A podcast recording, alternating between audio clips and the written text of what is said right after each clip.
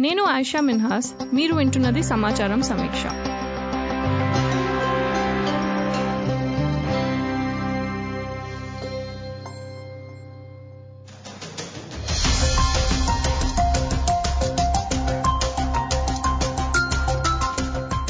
జనవరి నెలలో ప్రపంచ ఆరోగ్య సంస్థ అంటే world health organization corona virus వ్యాప్తిని ఆరోగ్య అత్యవసర పరిస్థితిగా ప్రకటించింది. చైనాలో ఇప్పటి వరకు ఎనభై వేలకు పైగా కరోనా వైరస్ కేసులు నమోదయ్యాయి. దాదాపు మూడు వేల మంది దీనివల్ల మరణించారు.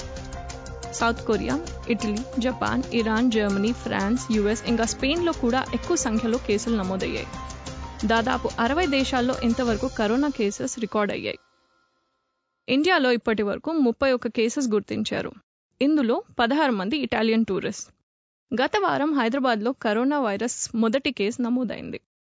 హైదరాబాద్లో కేసు నమోదవడంతో ప్రజల్లో ఆందోళన భయం పెరిగాయి. శనివారం నాటికి హైదరాబాద్లో రెండు వందల మందికి పరీక్షలు చేశారు.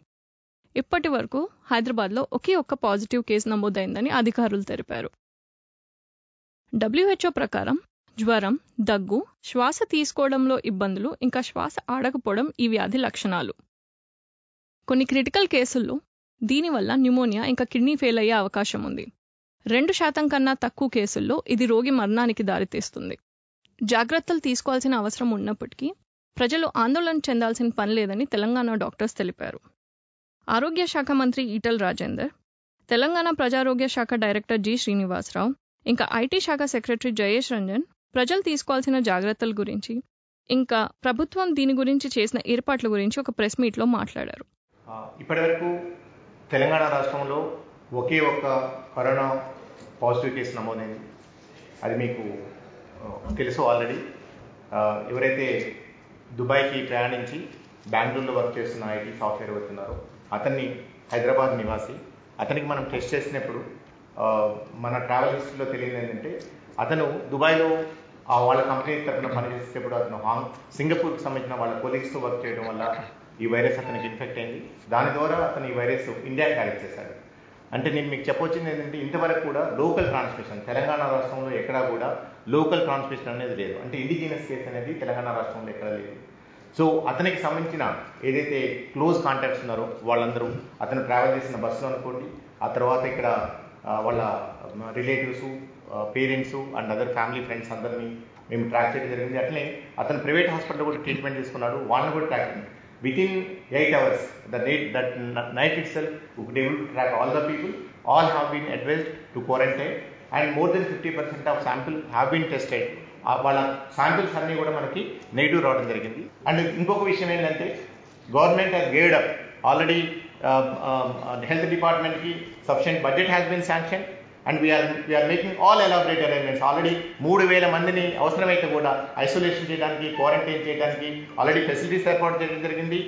కొత్త హాస్పిటల్స్ని వెంటిలేటర్ ఫెసిలిటీ ఉన్న హాస్పిటల్స్ కూడా క్రియేట్ చేయడం జరుగుతుంది ఇప్పటి వరకు యూనివర్సల్ స్క్రీనింగ్లో భాగంగా పద్దెనిమిది వేల రెండు వందల ఇరవై నాలుగు మంది ప్యాసింజర్స్ డిసెంబర్ సెవెంటీన్త్ నుంచి మనం యూనివర్సల్ స్క్రీనింగ్లో మనం చేయడం జరిగింది. Total four forty five passengers దీంట్లో మేము ఎయిర్పోర్ట్స్లో ఐడెంటిఫై చేసేసి వాళ్ళని హోమ్ క్వారంటైన్ కానీ ఆర్ అదర్వైజ్ వాళ్ళకి ఏమైనా సిమ్టమ్స్ ఉంటే ఫారిన్ కంట్రీస్కి ట్రావెల్ చేస్తుంటే వాళ్ళు వచ్చి మాకు సెల్ఫ్ రిపోర్ట్ చేయడం కానీ వీళ్ళందరిలో మేము నాలుగు వందల నలభై ఐదు మందిలో నూట యాభై ఐదు మందికి టెస్ట్ చేయడం చేసాం కరోనా వైరస్ సంబంధించిన కోవిడ్ నైన్టీన్ టెస్ట్ చేయడం జరిగింది. దాంట్లో ఓన్లీ వన్ పాజిటివ్ ఒకటే రావడం నిన్నటి వరకు ఇది. ఓకే? మిగిలిన వాళ్ళందరూ కూడా నెగిటివ్ ఉన్నారు. సో తర్వాత ultimately to contain any infectious spread infectious disease spread there is active surveillance okay? Uh, already there are around 500 people are working especially in the ghmc area. Okay? The surveillance is going on continuously. Wherever we are getting a positive case or suspect case. And immediately we are identifying the contacts and immediately if they are uh, asymptomatic. We are advising them to home isolation or home quarantine. If they are having any symptoms we are bringing them to our, our hospitals where we have established isolation wards. Okay? COVID nineteen గురించి ఈ వ్యాధి ఎలా సంక్రమిస్తుందనే విషయం తీసుకోవాల్సిన జాగ్రత్తలు వాట్సాప్లో పెరుగుతున్న పుకార్ల గురించి ఇంకా వివరంగా తెలుసుకోవడానికి ఇవాళ మేము డాక్టర్ కె సుభాకర్ గారితో మాట్లాడాం. డాక్టర్ సుభాకర్ ప్రస్తుతం కేర్ హాస్పిటల్లో కన్సల్టెంట్ పల్మనాలజిస్ట్. హలో సుభాకర్ గారు సమాచారం సమీక్షకు స్వాగతం. ఇవాళ షోలో మనం కరోనా వైరసెస్ అంటే ఏంటి అసలు దీని వ్యాప్తి ఎలా జరుగుతుంది తీసుకోవాల్సిన జాగ్రత్తలు ఏంటో డాక్టర్ సుభాకర్ గారితో మాట్లాడి తెలుసుకుందాం. సార్ ముందుగా కరోనా వైరసెస్ గతంలో ఉన్న వైరస్ స్ట్రెయిన్స్కి ఇప్పుడు నోవెల్ కరోనా వైరస్కి ఉన్న తేడా గురించి కొద్దిగా వివరిస్తారా? ఈ కరోనా వైరస్ అనేది కొత్త వైరస్ ఏం కాదు. పంతొమ్మిది వందల అరవై సంవత్సరంలోనే ఈ కరోనా వైరస్ గురించి కనిపెడతం జరిగింది. అయితే సాధారణంగా ఈ కరోనా వైరస్ మన మనుషుల్లో చిన్నపాటి జలుబు రావడం అనేది జరుగుతూ ఉంటుంది. ఈ కరోనా వైరస్లో ఏడు రకాల వైరస్లు వలన మన మనుషులకి ప్రమాదం జరగవచ్చు. ఇది కరోనా అనే పేరు ఎందుకు వచ్చిందంటే అది క్రౌన్ షేప్లో ఉంటుంది. కరోనాలో లాటిన్ మీనింగ్ ఈజ్ క్రౌన్. ఆ వైరస్ కూడా క్రౌన్ షేప్లో ఉంటుంది కాబట్టి దాన్ని కరోనా వైరస్ అన్నారు. అయితే ఈ ఏడు రకాల వైరస్లో ముఖ్యంగా చూసినట్టయితే మూడు రకాల వైరస్ల వలన కరోనా వైరస్ వలన మనకి ప్రమాదం ఉంది. గతంలో రెండు వేల మూడో సంవత్సరంలో మనం అందరం ఇన్ని ఉంటాం సార్స్ అనేది. ఆ సార్స్ అనేది ఈ కరోనా వైరస్ వలన వచ్చింది. అది అయితే కేవలం కొన్ని ప్రాంతాలకే పరిమితమైంది. చైనా హాంకాంగ్ చుట్టుపక్కల ప్రాంతాలకే పరిమితమైంది. అది దానివల్ల ఒక పది శాతం మన్నా జరిగినాయి అప్పుడు. ఆ తర్వాత రెండు వేల పన్నెండో సంవత్సరంలో ఈ కరోనా వైరసే రూపాంతరం చెంది. కొత్త వైరస్గా ఉద్భవించి అది మిడిల్ ఈస్ట్ రెస్పిరేటరీ సిండ్రోమ్ అని చెప్పి సౌదీ అరేబియాలో హజ్ యాత్ర సందర్భంగా దాన్ని కనిపెట్టడం జరిగింది. దానివల్ల కూడా కొంతమంది చనిపోవడం జరిగింది. అయితే అదృష్టవశాత్తు అవి కొన్ని దేశాలకే పరిమితమైంది. ఇప్పుడు మనం అందరూ అందరూ ఎక్కువ ఆతృతతో ఆందోళనతో చూస్తున్నటువంటి కరోనా వైరస్ ఇది ఒక మరొకసారి రూపాంతరం చెంది corona virus novel corona virus అంటారు. అది రెండు వేల దానికి కోవిడ్ నైన్టీన్ అని పెట్టారు. ఎందుకంటే రెండు వేల పంతొమ్మిదో సంవత్సరంలో మొట్టమొదటిసారిగా డిసెంబర్ నెలలో ఈ కరోనా వైరస్ అనేది రూపాంతరం చెంది. ఈ వైరస్లన్నిటికి కూడా దానికి ఒక సహజ గుణం ఉన్నాయి. ప్రతి సంవత్సరం కూడా కొద్దిపాటి మార్పులు జరుగుతూ ఉంటాయి ఈ వైరస్లో. ఎప్పుడైతే ఎక్కువ మార్పు జరుగుతుందో అంటే దాన్ని మేము సాంకేతికంగా జెనెటిక్ రీఅసార్ట్మెంట్ అంటారు. ఆ జన్యుపరంగా ఒక మనుషుల్లో వైరస్లు పశువుల్లో వైరస్లు జంతువుల్లో వైరస్లు కనుక జన్యుపరంగా మార్పిడి జరిగి అప్పుడు కొత్త వైరస్గా ఉద్భవించినప్పుడు ఎప్పుడైతే కొత్త వైరస్ వస్తుందో దానికి మనకు రోగ శక్తి ఉండదు కాబట్టి ఆరోగ్యకరమైన వ్యక్తుల్లో కూడా అది కొన్ని సమస్యలకు దారితీసే అవకాశం ఉంది. మనం చూసినట్టయితే ఈ కరోనా వైరస్ కోవిడ్ నైన్టీన్ అనేది ముఖ్యంగా వీటిని అనేటి కూడా జూనోటిక్ డిసీజ్ అంటారు. అంటే ఈ జంతువుల్లో ఈ వైరస్లు ఉంటాయి. ఈ జంతువులతో కాంటాక్ట్ మన మనుషులకి కాంటాక్ట్ అవుతూ ఉంటాయి పశువుల కాంటాక్ట్స్లోకి వస్తూ ఉంటాయి. సో ఆ జంతువుల్లో ఈ పశువుల వైరస్లు మనుషుల వైరస్లు అన్నీ కూడా ఈ జెనెటిక్గా రూపాంతరం చెందడం వలన కొత్తగా వైరస్ ఉద్భవించింది. ఇది వుహానా అనే ప్రాంతంలో చైనాలో. అక్కడ మామూలుగా ఒక మార్కెట్లో అందులో జంతువుల్ని పాముల్ని యానిమల్స్ని అన్నిటిని కూడా ఒక మార్కెట్లో ఆ వైరస్ అనేది మొట్టమొదట ఉద్భవించిందని చెబుతున్నారు ముఖ్యంగా ఇది జంతువుల నుంచి ముందు జంతువులకు వచ్చి రావడం జరిగింది వైరస్ అనేది.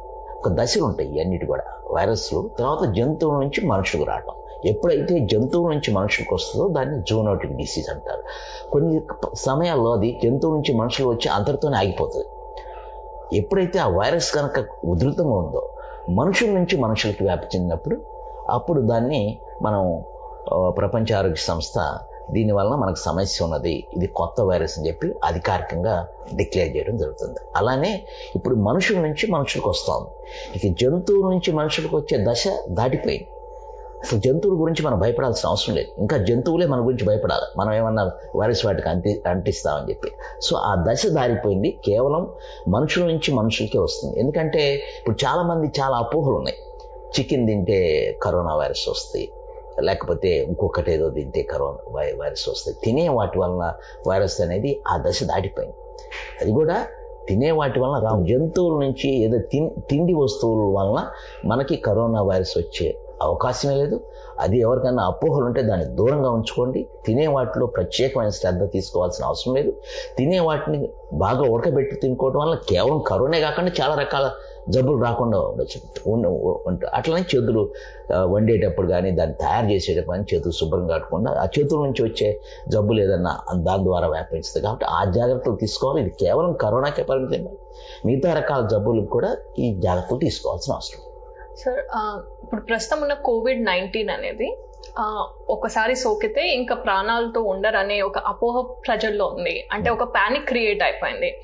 ఇంకేంటంటే అసలు ఈ వ్యాధి ఎలా సోకుతుందనే విషయం గురించి వీటి గురించి చాలా అపోహలు ఉన్నాయి పుకార్లు సృష్టించారు. సో కొద్దిగా అసలు ఈ వ్యాధి ఎలా సోకుతుంది దీని తీవ్రత ఏంటి దీనివల్ల వచ్చే సిమ్టమ్స్ ఏంటి లక్షణాలు కొద్దిగా వివరిస్తారు. ఇది అనవసరంగా ఆందోళన చెందుతూ ఉన్నారు.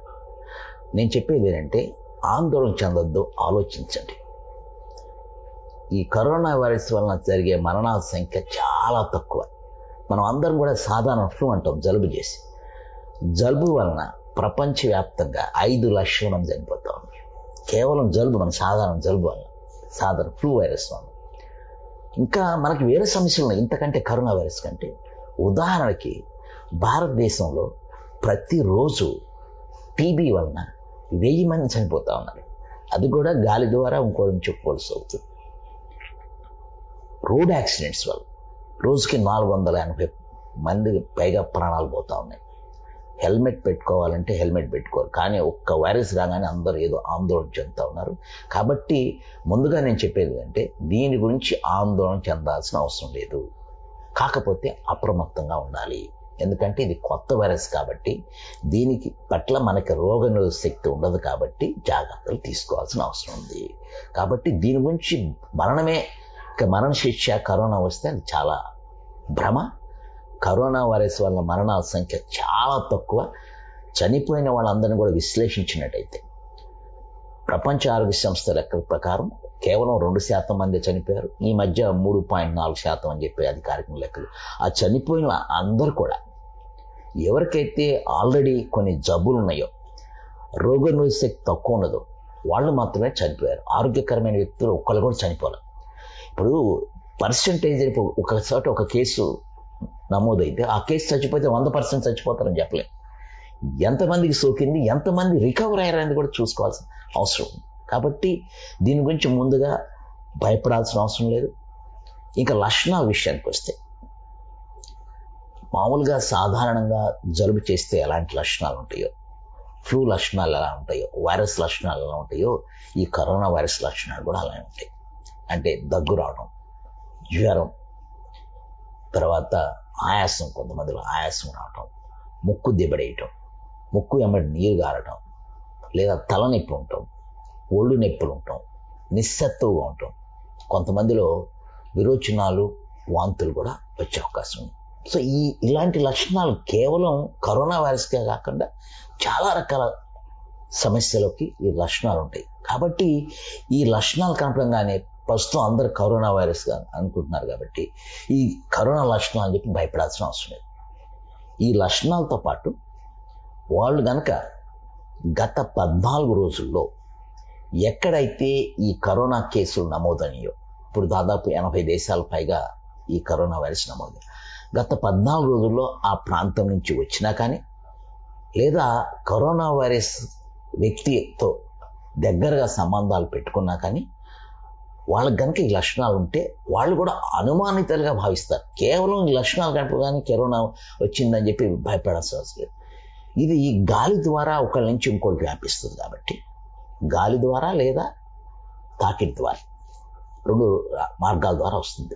అంటే లక్షణాలు ఉన్న వ్యక్తి ఎక్కడ పడితే అక్కడ ఎలాంటి రష్యం లేకుండా దగ్గడం కానీ తుమ్మటం కానీ చేస్తే ఆ వైరస్ అనేది గాలిలో డ్రాప్లెట్స్ ద్వారా మీతో అనుకుంటుంది అట్లానే తాకిడి నాకు లక్షణాలు ఉంటే నన్ను మీరు ఎలాంటి చేతులు కడుక్కోకుండా అంటుకుంటే. అంటుకొని మీరు కనుక ఆ చేతులు మళ్ళీ కడుక్కోకుండా చేతులు మనం సాధారణంగా అనుకోకుండా నోట్లోనే ముక్కులోనే అట్లా పెట్టుకుంటూ ఉంటాం మనం. ఆ ద్వారా కూడా వ్యాపిస్తాం. అయితే ఇప్పుడు బేరీ చేసినట్టయితే కేసులన్నీ కూడా ఈసారి చూసినట్టయితే మామూలుగా గాలి ద్వారా ఎక్కువ వ్యాపిస్తుంది అనుకుంటున్నా కానీ లెక్కల ప్రకారం గాలి ద్వారా వ్యాపించే కేసులు ఇరవై శాతం మాత్రమే ఉన్నాయి మన నమోదైన కేసులు. కేవలం కాంటాక్ట్ దగ్గరకు వచ్చిన వాళ్ళ ద్వారా ఎక్కువ శాతం కేసులు నమోదైనట్టుగా ఈ కరోనా వస్తూ ఉంది. కాబట్టి ఈ లక్షణాలు ఉండి వాళ్ళు ఎక్కడైతే ఆ ప్రాంతాల నుంచి వచ్చారో ఆ ప్రాంతాల నుంచి వచ్చిన వ్యక్తులతో కనుక మెలిగి ఉన్నట్టయితే వీళ్ళు తప్పనిసరిగా అనుమానితులుగా ధృవీకరిస్తాం. ఈ లక్షణాలు ఉన్న వాళ్ళు ఏం చేయాలంటే వెంటనే ఇప్పుడు వాళ్ళు ఒకవేళ కరోనా వైరస్ ఉందో అని చెప్పి టెస్ట్ చేయడానికి మనకి హైదరాబాద్లో అయితే గాంధీ హాస్పిటల్లో సదుపాయం ఉంది. అంతేకాకుండా ఈ ప్రాంతం నుంచి కనుక వచ్చి ఉంటే ఎందుకంటే దీనికి ఇంక్యుబేషన్ పీరియడ్ అంటాం. ఈ రోజు నాలో వైరస్ ఉంటే లక్షణాలు ఉండకపోవచ్చు. లక్షణాలు రావడానికి కనీసం రెండు నుంచి పద్నాలుగు రోజులు పట్టచ్చు. చివరిగా ఒక్క సెట్లో ఇరవై నాలుగు రోజుల తర్వాత కూడా లక్షణాలు వచ్చాయి. కాబట్టి ఆ ప్రాంతాల నుంచి కనుక వచ్చినట్టయితే వాళ్ళు బయటికి వెళ్ళకుండా వాళ్ళు హాస్పిటల్కి పోవాల్సిన పని లేదు. లక్షణాలు లేకపోతే ఇంట్లోనే పద్నాలుగు రోజులు ఉండి లక్షణాలు కనుక ఏమి లేకపోతే బయటికి రావచ్చు. ఒకవేళ కనుక ఇంట్లో ఉన్నప్పుడు ఈ రెండు నుంచి పద్నాలుగు రోజులు కనుక లక్షణాలు వస్తే వాళ్ళు వెంటనే హాస్పిటల్కి వెళ్ళాలి. ఇంట్లో ఉన్నప్పుడు వాళ్ళు ప్రత్యేకమైన గదిలో ఉండాల్సిన అవసరం ఉంది. ఇప్పుడు మీరు అన్నట్లు ఎక్కడైనా ఫారిన్ నుంచి కాంటాక్ట్ ఏరియాస్ నుంచి వచ్చిన వాళ్ళు అయితే జాగ్రత్తలు తీసుకోవాలి ఇంక్యుబేషన్ పీరియడ్ అన్నారు. మరి సాధారణ ప్రజలు ఈ పీరియడ్లో తీసుకోవాల్సిన జాగ్రత్తలు ఏమంటారు సాధారణ ప్రజలు ఆరోగ్యకరమైన వ్యక్తులు. ఈ కరోనా వైరస్ నుంచే కాకుండా మిగతా రకాల సమస్యలు. ఇప్పుడు ఏంటంటే కరోనా ఈరోజు ఉంటుంది. ఆరోగ్యపరమైన విద్య అనేది అన్నిచ్చి ఉండాలి. కేవలం ఈ కరోనా ఉన్న రోజులు నాలుగు రోజులు జాగ్రత్తలు తీసుకున్న తర్వాత నేను జాగ్రత్తలు తీసుకున్నట్టే కాదు. ఎప్పుడు మనం కొన్ని రకాల జబ్బులు రాకుండా మనం కొన్ని జాగ్రత్తలు తీసుకోవాల్సిన అవసరం ఉంది. ఆరోగ్యకరమైన వ్యక్తులు. ఇప్పుడు ఎక్కడైతే కేసులు నమోదవుతా ఉన్నాయో ఆ ప్రాంతాలకి తప్పనిసరి పరిస్థితి అయితే తప్ప వెళ్ళదు ట్రావెల్ చేయకూడదు. ఎసెన్షియల్ ట్రావెల్ అంటారు. ఎసెన్షియల్ ట్రావెల్ కాకపోతే నాన్ ఎసెన్షియల్ ట్రావెల్ అయితే ఆ ప్రాంతాలకి వెళ్ళటం లేదు. నెంబర్ వన్ నెంబర్ టూ అలాంటి లక్షణాలు అక్కడి నుంచి వచ్చిన వాళ్ళ లక్షణాలతో అతి దగ్గర సంబంధాలు పెట్టుకోకూడదు. అంటే వాళ్ళతో కరచాలం చేయటం కానీ వాళ్ళతో కలిసి ఒకే రూమ్లో ఉండటం కానీ లేదా వాళ్ళని ముద్దాడటం కానీ కావలించుకోవటం కానీ అట్లాంటి చేయటం ద్వారా వైరస్ వస్తుంది కాబట్టి అలాంటి వాటికి దూరంగా ఉండాలి. మన భారతీయ సంప్రదాయం ప్రకారం ఎవరైనా కొత్త వ్యక్తి కలిస్తే వారికి లక్షణాలు ఉన్నాయో లేవో తెలియదు కాబట్టి షేక్ అండ్ సీకుండా దండం పెడతాం అనేది నమస్కారం చేయటం అనేది మన భారతీయ సంస్కృతి ఆ సంస్కృతి అంతేకాకుండా తరచుగా చేతులు శుభ్రంగా కడుక్కుంటూ ఉండాలి. దానికి మామూలు సాధారణ సబ్బుతో కనీసం ఇరవై సెకండ్ల పాటు కడుక్కోవాల్సిన అవసరం ఉంది. ఇరవై సెకండ్ లేదా ఆల్కహాల్ డ్రగ్స్ ఇవన్నీ ఉన్నాయి. వాటి ద్వారా చేతులు ప్రతి రెగ్యులర్గా కడుక్కుంటా ఉండాలి. ఏదన్నా కొత్త ప్రాంతాన్ని టచ్ చేసినా ఏదన్నా ఎందుకంటే ఈ వైరస్ అనేది ఆ వ్యక్తి ఎక్కడైతే సంచరించాడో ఆ ప్రాంతంలో కొన్ని గంటల పాటు ఉంటుంది. ఎక్కడైతే సంచరించాడో లేదా టేబుల్స్ మీద కానీ డోర్ నాబ్స్ మీద కానీ లేదా లేదా వాళ్ళు ఒక లిఫ్ట్లో వస్తుంటే లిఫ్ట్ వాళ్ళు కానీ లేదా ఎస్కలేటర్ మీద వస్తుంటే దాని యొక్క హ్యాండిల్ మీద కానీ ఏ ప్రాంతంలో అయినా ఉండొచ్చు కాబట్టి ఆ ప్రాంతాలు తాకినప్పుడు మనం చేతులు శుభ్రంగా కడుక్కుంటూ ఉండాలి. ఇంకొకటి మనకి కనుక లక్షణాలు వస్తే ఆ లక్షణాలు కనుక మనం మనం ఎక్కడికి వెళ్ళలేదు. ఈ లక్షణాలు ఉన్నాయి. కాబట్టి మనం అలా అలాంటి వ్యక్తులతో కనుక మనం దగ్గర సంబంధం పెట్టుకోకపోయినా ఆ ప్రాంతాలకు వెళ్ళినా ఇలాంటి లక్షణాలు కానీ మనకు కూడా కరోనా వచ్చిన భయపడాల్సిన పని లేదు. ఇది ఏ దగ్గైనా కానీ జలుబైనా కానీ ఒకళ్ళ నుంచి ఒకళ్ళకి అంటుకోవట్లేదు. సాధారణ జలుబైనా కానీ కాబట్టి వాళ్ళు ఇంట్లో ఉండాలి. ఇంట్లో ఉండి దానికి డాక్టర్ని సంప్రదించి ఒకవేళ తగ్గపోతుంది డాక్టర్ని సంప్రదించి తగు చర్యలు తీసుకోవటం ఉంటుంది. అంతేకాకుండా దగ్గినప్పుడు తుమ్మినప్పుడు మనం నోటికి రుమాలు కానీ లేదా హ్యాండ్ కర్చిప్ లేదా మాస్క్ ఉంటే మాస్క్ కానీ లేదా దగ్గంగానే మనం మామూలుగా సాధారణంగా ఏం చేయాలంటే చేయి పెట్టి దగ్గుతూ ఉంటారు చేతిలో వైరస్ ఉంటుంది కాబట్టి చేయి కాకుండా మనం ఎల్బో మోక మో మో చేతితో నోరు అడ్డు పెట్టుకుంటే మనం మో చేతులతో అయితే సెకండ్స్ ఇవ్వం కదా. అందుకని చేతికి కాకుండా మో మో చేతులకు దగ్గాలి సార్ స్వైన్ ఫ్లూ వ్యాప్తి చెందినప్పుడు ఇండియాలో మొట్టమొదటి కేసు మీరే డయాగ్నోస్ చేశారు. దాని నుంచి మనం ఇప్పుడు నేర్చుకోగలిగింది ఏమన్నా ఉందా? స్వైన్ ఫ్లూ అనేది మనకు చాలా పాఠాలు చెప్పింది. అంత ముందాక ఈ వ్యక్తిగత పరిశుభ్రం మీద మీద మనకు అవగాహన లేని వాళ్ళు చాలా మంది వ్యక్తిగత పరిశుభ్రత పెంచుకున్నారు. అది కూడా కొత్త వైరస్. ఇప్పుడున్న ఈ కరోనా వైరస్ కంటే అది ప్రపంచ ఆరోగ్య సంస్థ పాండమిక్ అలర్ట్ ఇచ్చింది. రెండు వందల నలభై దేశాల్లో వచ్చి వ్యాపింపజేసింది అది కూడా గాలి ద్వారానే వచ్చేది. అప్పుడు దాని ద్వారా మనం ఏంటంటే కేసుని ఎలా డయాగ్నోస్ చేయాలి? అంతకుముందు అసలు వైరస్ని డయాగ్నోస్ చేయడానికి మన భారతదేశంలో కేవలం రెండే రెండు సెంటర్లు. ఎన్ఐవి పూణే లేకపోతే ఎన్సిడిసి ఢిల్లీ. దానివల్ల మన చాలా చోట్ల ఈ వైరస్ని కనిపెట్టడానికి ల్యాబ్స్ అనేవి వచ్చినాయి. దాదాపు ముప్పై ఒక్క ప్రాంతాల్లో ల్యాబ్స్ అందుబాటులోకి వచ్చినాయి ఈ వైరల్స్ డయాగ్నోసిస్ ల్యాబ్లు ఇంకొకటి దాన్ని ఒకవేళ కేసు వస్తే ప్రజారోగ్య డిపార్ట్మెంట్ వాళ్ళు ఎలాంటిగా స్క్రీనింగ్ చేయాలి? ఎలా ఒక కేసు నుంచి దాన్ని ఇండెక్స్ కేసు అంటారు. మొదట మొదటి కేసు నుంచి దాన్ని ఎక్కడెక్కడ తిరిగాడో ఎలా పట్టుకోవాలని దాని మీద మనకు పూర్తి అవగాహన వచ్చింది. అప్పుడు ఒక కేసు లక్ష్మణ్ ఉన్న కేసు వెళితే మేము ఆరు వందల మందిని స్క్రీన్ చేసాం ఇప్పుడు మన ఏదో కేసుకి ఎనభై మందిని స్క్రీన్ చేశారన్నారు. వాళ్ళు ఎక్కడెక్కడ ప్రాంతాలు అది అనలైజ్ చేయడం మనకు బాగా తెలిసింది. అంతేకాకుండా గాలి ద్వారా వ్యాపించే వ్యాధులకి ప్రజలు ఎలాంటి జాగ్రత్తలు తీసుకోవాలి అనేది మనం చాలామంది నేను కొంతమంది స్కూల్ టీచర్స్తో తర్వాత మాట్లాడటం జరిగింది. ఈ స్వైన్ ఫ్లూ వలన మా పిల్లలు మంచి అలవాట్లు నేర్చుకున్నారండి. అంతకుముందు చేతులు కడుక్కోమంటే కడుక్కునేవాళ్ళు కాదు. ఇప్పుడు అన్నం భోజనం చేసేటప్పుడు వాళ్ళంతా చేతులు ఒక మంచి అలవాట్లు నేర్చుకున్నారు అని చెప్పి జరిగింది అంతేకాకుండా మనకి అది ఒక పాఠం నేర్పడం ద్వారా ఇలాంటి వ్యాధులను భవిష్యత్తులో వస్తే ఎలా ఎదుర్కోవాలనేది మనకి ఆల్రెడీ అవగాహన ఉంది కాబట్టి ఆ అవగాహనతో మనం ఈ కరోనా వైరస్ కూడా ఎదుర్కొనే అవకాశం ఉందని చెప్పి భావిస్తాను. సో వాట్సాప్లో ఇంకా సోషల్ మీడియాలో చాలా పుకార్లు సృష్టించారు. అంటే రకరకాల మెసేజెస్ అల్లం వేడి నీళ్ళలో వేసుకొని తాగితే వ్యాధి నివారించవచ్చని ఇంకా పసుపు వేడి నీళ్ళలో కలుపుకొని తాగొచ్చని. ఈ పుకార్లన్నీ ప్రజలు నమ్మే అవకాశం ఉంది. కాబట్టి దీని గురించి మీరు కొద్దిగా మా ఆడియన్స్తో చెప్తారా? ఈ వాట్సాప్ వచ్చిన తర్వాత ఇదివరకు గూగుల్ డాక్టర్లు అనే వాళ్ళు ఇప్పుడు వాట్సాప్ డాక్టర్లు అయ్యారు. పిహెచ్డీ చేస్తున్నారు వాట్సాప్లో ప్రతి వాళ్ళకి తోచింది. వాట్సాప్లో ఖర్చు లేదు. వాడికి తోచిన మెసేజ్ పెడతాం. లేదా ఎక్కడైనా వచ్చిన మెసేజ్ని వెంటనే ఫార్వర్డ్ చేయటం మెసేజ్ ఇప్పుడు మనం ఇంత డెవలప్ అయిన తర్వాత కూడా ఇంత అధునాతనంగా వైద్య రంగంలో విప్లవాత్మకమైన మార్పులు వచ్చిన తర్వాత కూడా మరి ఏమాత్రం చదువుకున్న వాళ్ళు కూడా ఇలా ఆలోచించడం చాలా దురదృష్టకరం. ఇంతవరకు కూడా ఈ వైరస్కి ఇప్పుడు కొత్తగా వచ్చిన వైరస్కి ఎలాంటి మందులు అయితే లేవు. కేవలం రోగ శక్తి పెంపొందించుకోవటం లక్షణాలు వస్తే లక్షణాలు ట్రీట్ చేయటం.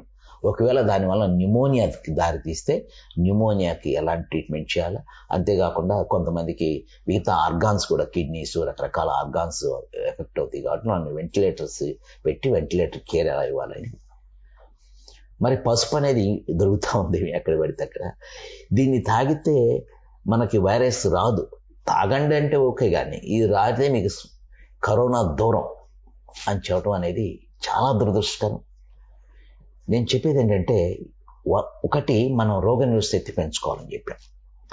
పసుపుకి రోగనిరోధ శక్తి పెంచే అవకాశం ఉంది కాబట్టి ఒకవేళ ఏమన్నా నేను నేను కూడా దాంట్లో నాకు సాంకేతికంగా తెలియకుండా నేను మాట్లాడలేదు. ఒకవేళ రోగ నిరోధక శక్తి పెంచుకోవడం ద్వారా దాన్ని ఎదుర్కొనే శక్తి కొంచెం మనకు వస్తుందేమో అని చెప్పి కానీ నేను పసుపు నీళ్ళు తాగాను నాకు ఇక కరోనా రాదు అంటే అది చాలా దురదృష్టకరం. పసుపు నీళ్ళు కాదు. ఇంద్రుడు వచ్చి కిందకు వచ్చి అమృతం ఇచ్చినా కానీ తాగినా కానీ కరోనా వైరస్ మిగతా జాగ్రత్తలు తీసుకోకపోతే అమృతం తాగినా కరోనా వైరస్ వస్తాయి పసుపు నీళ్ళు కాదు కరోనా అమృతం తాగినా కానీ మనం చేయాల్సిన జాగ్రత్తలు వ్యక్తిగత పరిశుభ్రత పాటించకుండా. నేను అందరికీ చెప్తా ఉన్నా ఎవరైతే ఈ మెసేజ్లు పెట్టే వాళ్ళందరికీ కూడా ఈ పసుపు నీళ్ళు ఉన్న వాళ్ళని మేము చైనా అక్కడ పంపించమని చెబుతున్నాం. అక్కడ పోయి వాళ్ళతో కలిసి ఉంటారా? వైరస్ కనుక ఇది రాదనుకోండి. కాబట్టి ఇది కేవలం మనం ఆలోచన లేకుండా అవగాహన లేకుండా చేస్తున్న పనులు. దీన్ని కట్టడి చేయాల్సిన అవసరం ఉంది. మరి సైబర్ క్రైమ్ వాళ్ళు కానీ వాళ్ళు కానీ వాళ్ళు దీని మీద కొంచెం దృష్టి సారించి అనవసరంగా ప్రజల్లో గందరగోళ పరిస్థితిని సృష్టించడం అనేది చాలా దురదృష్టకరం. దీన్ని పూర్తిగా నేను వ్యతిరేకిస్తాను. సో ఇంకో విషయం ఏంటంటే ఒక పక్క నివారణ లేదంటూనే హోమియోపతి యునాని మెడికేషన్లు కూడా బాగానే ప్రజల్లో పంచడం జరిగింది. అది అధికారులేమో ఇమ్యూనిటీ పెరగడం కోసం అని చెప్పినా ప్రజలేమో దీనివల్ల రోగ నిరోధం జరుగుతుంది అనేది నమ్ముతున్నారు. అదొక అపోహ. కానీ దీన్ని ఎలా ట్యాకిల్ చేయగలం? మంచిది. ఇప్పుడు ఎందుకంటే నేను ఒక అలోపతి డాక్టర్గా హోమియోపతి గురించి ఆయుర్వేదం వచ్చడానికి నా యొక్క శక్తి చాలదు కాకపోతే నాకున్న కొంచెం పరిజ్ఞానంతో నేను మాట్లాడుతూ ఇప్పుడు సాధారణంగా మందు లేనప్పుడు ఏం చేస్తారంటే ఏదో ఒకటి వాడుతూ ఉంటారు. వాడమంటే అలోపతి వాడతారు హోమియోపతి వాడతారు లేకపోతే తిరుపతికి పోతారు దేవుడి దండం పెట్టుకోవడానికి. ఇట్లా రకరకాల మార్గాల అన్వేషిస్తూ ఉన్నారు. మీరు చెప్పినట్లుగా ఈ హోమియోపతిలో ఉన్న మందు నేను హోమియో డాక్టర్లతో కూడా మేము డిస్కషన్లో పార్టిసిపేట్ చేయడం జరిగింది. మీరు ఈ మందు వాడితే రాదని చెప్పే భ్రమలో ఉండొద్దు. వాడండి దానివల్ల వాడటం వల్ల దండ కానీ దాన్ని మార్కెట్ చేస్తూ ఉన్నారు. ప్రజలు రాగానే ప్రతి షాపుల్లో కూడా దీన్ని ఒక పెద్ద మార్కెట్ చేస్తూ ఉన్నారు. నా యొక్క పరిధిలో నేను చెప్పినట్టయితే ఏ మందులు కూడా పనికిరావు. కేవలం ఏమన్నా రోగనిరోధ శక్తి పెంపొందిస్తుందని అని చెప్పాను పసుపు. పసుపు లాగానే ఈ హోమియోపతి మందు కూడా రోగనిరోధ శక్తి పెంపొందిస్తున్నామని చెప్పి ఆ విధంగా కొంచెం కాలు వస్తే ఎదుర్కొనే శక్తి వస్తుందేమో అని చెప్పే కానీ వ్యాక్సిన్ ఇస్తేనే వ్యాక్సిన్ పని చేయట్లేదు వ్యాక్సిన్. వ్యాక్సిన్లో సైంటిఫిక్గా ప్రూవ్ చేసిన వ్యాక్సిన్లోనే వ్యాక్సిన్ తీసుకున్న వాళ్ళు కొంతమందికి వ్యాక్సిన్ ప్రివెంటబుల్ డిసీజ్ అంటున్నాం. వాళ్ళలో కొంతమందికి వస్తుంది. దీంట్లో ఏమీ సమాచారం లేకుండా రాదు అనుకుంటాం. చాలా దురదృష్టకరం. ఎవరన్నా నేను ఈ హోమియోపతి మందు వాడాను లేదా ఈ అలో ఈ ఆయుర్వేదం మందు వాడాను లేదా ఈ పసుపు వాడాను నాకు రాదు అనుకుంటే అది పిచ్చి భ్రమ అవుతుంది. కాబట్టి ప్రజలు విచక్షణ జ్ఞానంతో దీన్ని ఆలోచించాల్సిన విధం ఇంకో వాదన ఏంటంటే మన భారతదేశంలో ఎండ ఎక్కువ కాబట్టి వైరస్లు బతకవు చనిపోతాయి అనే ఒక వాదన ఉంది. ఈ దీన్ని ఎలా ట్యాకిల్ చేయాలి? ఎందుకంటే చాలా భ్రమలు ఉన్నాయి చాలా అపోహలు ఉన్నాయి పుకార్లు ఉన్నాయి. ఇప్పుడు ఎండ ఉంది కాబట్టి మనం జాగ్రత్త తీసుకోవాల్సిన అవసరం లేదని ప్రజలు అనుకునే అవకాశం ఉంది. దీనికి సాంకేతికంగా చూసినట్టయితే వైరస్లు అనేవి ఒక కొన్ని టెంపరేచర్ తర్వాత ఉండవు. చనిపోతాయి అని చెప్పి. కాకపోతే ఒక లక్ష వైరస్లు ఉండేవి వెయ్యి వైరస్లు అవుతాయి. అంతేగాని వైరస్ అనేది లేకుండా అనేది ఉండదు. నేను ఉదాహరణ చెప్తున్నాను. మొట్టమొదటి స్వైన్ ఫ్లూ కేసు మండు టెండల్ జూన్లో నమోదైంది. వైరస్ స్వైన్ ఫ్లూ వైరస్ ఇంకా హీట్ సెన్సిటివ్. దాన్ని మనం మొట్టమొదటి జూన్ నెలలో బాగా నూ నలభై నాలుగు డిగ్రీలు సెంటీగ్రేడ్ దగ్గర కేసులు నమోదైనాయి. కాకబట్టి ఎండలు పెరుగుతున్నాయి దేవుడే కాపాడుతాడు ఎండలే కాపాడుతాయి నన్ను అనుకుంటే అది కూడా ఒక పిచ్చి భ్రమ అవుతుంది. కాకపోతే ఆ తీవ్రత అనేది కొంచెం తగ్గొచ్చు. ఎందుకంటే వైరస్లు ఎక్కువ ఉష్ణోగ్రత ద్వారా అవి ఎక్కువ కాలం మన్నవు. వైరస్ చల్లటి వాతావరణంలో ఎక్కువసేపు ఉంటాయి. ఇప్పుడు వేడి వాతావరణంలో తక్కువసేపు ఉంటాయి. అంతేగాని వైరస్ అనేది బయటకు వచ్చింది ఉండాలి కదా. కొంతసేపు అని ఉంటుంది కదా. అసలు లేకుండా ఏమన్నా దగ్గంగానే బయటకు వెళ్ళంగానే అది చనిపోవడం అనేది కాదు కదా. కాబట్టి కొంత తీవ్రత తగ్గొచ్చాం కానీ ఎండలు అనేది కూడా పసుపు నీళ్ళే. పసుపు నీళ్ళు అది- ఆలోచన మారాలి.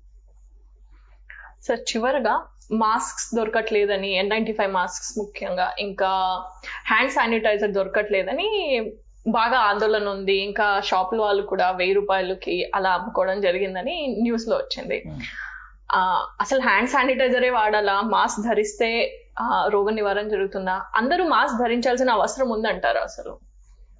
ఎప్పుడైతే ప్రజల బలహీనతలు ఉంటాయో వ్యాపారస్తులు దాన్ని క్యాష్ చేసుకుంటూ ఉంటారు.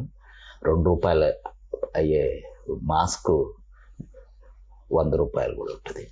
అదృష్టవశాత్తు డాక్టర్లు అయితే కరోనా వైరస్ అని చెప్పి ఫీజు పెంచలేదు. ఒకళ్ళు ఒక్కళ్ళే కరోనా వైరస్. నిజంగా నేను గొప్ప చెప్పుకుంటున్నాను డాక్టర్గా కరోనా వైరస్ వచ్చింది కాబట్టి నీకు వంద రూపాయలు కదండి ట్రీట్మెంట్ ఐదు వందలు అని చెప్పలేదు